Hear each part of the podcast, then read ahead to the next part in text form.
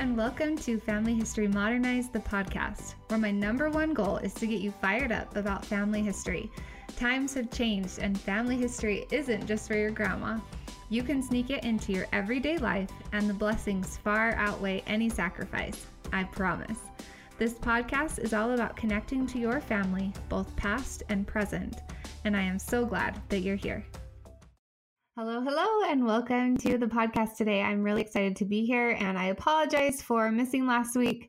For those of you listening live, it was Thanksgiving last week when I was supposed to post my podcast and with family in town and making a million things for Thanksgiving dinner. Before I get started, I just want to say that it's a little bit not super polished. Let's just put it that way. I am not the most organized person, so I hope that you can gain something from the tips that I throw at you and that you'll be able to implement something and that I will teach you something because that's my whole goal is to inspire you to get started and to actually do it. So here we go. Tip number one comes from my friend Yvonne that I work with at Chatbooks. She, everybody knows, well, pretty much everybody knows that I'm obsessed with family history. And so a lot of my coworkers will come to me with questions. And I am so thankful that Yvonne reached out to me because her question taught me a lot and hopefully can teach something to you guys too. And it has been really life changing for her. So, this is the message that she sent me. She said, My dad was not a member, and my parents divorced when I was three. Neither ever remarried. My dad died in 2004 from lung cancer, and we did his temple work a year late, a year after. My mom died in 2016 from cancer, but was always a strong and faithful woman. I keep having a nagging feeling that they need to be sealed. I didn't think you could do that. So that was her first question. She wanted to know if she could seal her divorced parents. And then, second, she has a sweet little daughter who was adopted, and she was curious if her daughter could do temple work for her biological family. Two really, really great questions. Yvonne, thank you for asking me and I wasn't totally sure. I wanted to get some research and some actual concrete evidence to back up my my answers for her. So I did some research and I will link all of the articles that I found in the show notes. From here on out, I'm going to try really hard to put the links in and with this episode especially, I will make sure that those links are there so that you can go and read what I am referring to. But what I found, first of all, to answer the question about her divorced parents, something really interesting. I didn't think that you could, but the articles that I found said otherwise. So basically, it says if a woman was legally married more than once, such as after the death of a husband, you may have a sealing ordinance performed for her and each husband. This will avoid the situation of having to make judgments for which we are not qualified. Remember, if an ordinance is performed on earth, it does not become binding until accepted in the spirit world by the worthy person for whom the ordinance was performed. Is that not mind blowing to you guys? I don't know. Maybe I've just been living under a rock and I didn't realize that women could be sealed to more than one man. And it's only a- after they have died. So living women can't be sealed to more than one man. But if after they die, they were married to more than one man, it's okay to seal them to more than one person and everything will get worked out in heaven. So I think, and the other thing that was really interesting to me, the ordinances performed on earth are not become, they don't become binding until they're accepted in the spirit world. And I think I have known that, but just reading it in this context, it really put it into perspective that we are doing this work for people. And obviously, we know that not everyone's going to accept it, but um, when the people, you know, when we're sealing people, maybe they were divorced and they've had a change of heart in the spirit world and they want to be sealed, like in Yvonne's parents' case, she's going to seal them because it's okay to do that. And then she is providing them uh, the way and the opportunity to become sealed if they choose.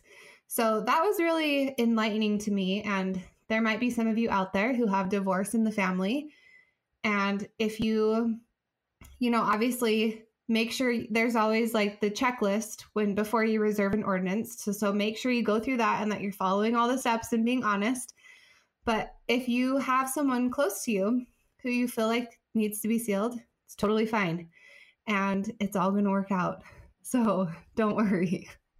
I think that's the biggest takeaway is just you do your best and the rest will work out. So that was her first question, which was, yeah, like I said earlier, such a great question.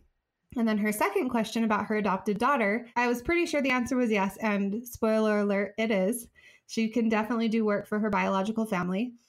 And I think this is part of the reason why DNA tests are so big right now is people want, especially adopted people, want to be connected to their biological family and DNA tests are such a great way to do that. But I just wanted some proof that it was fine for her to do that. And so there's a really great article in the July 2017 Ensign titled An Adopted Son's Family History Journey. And like I said earlier, I'll link it in the show notes so you can read it because it's really great. But basically, this guy was asked to find a temple, a family name to take to the temple, and he was adopted, so he didn't know if it was okay for him to do that. But in the article, it links to an article in Family Search. You can also submit the names of the individuals below biological, adoptive, and foster family lines connected to your family. So when I told Yvonne that, she was super excited and she's really thrilled for her daughter, who now has this whole line of people who she's biologically related to that she can go and research and take their names to the temple. So, really, really cool tips. Thank you, Yvonne, for bringing that to me. And hopefully that is helpful for some of you. Tip number two patriarchal blessing requests. This is something that I think not a lot of people know about. And if you do, that's awesome. But let's let's spread the word and spread the joy to other people because it's such a great resource and something that I think everybody needs to know about.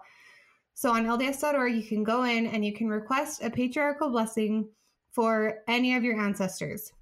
All of the information that you need is their name, their birth date, your relationship to them. So if it's your great great grandma, you just have to type that in, and then their parents, so your ancestors' parents' names.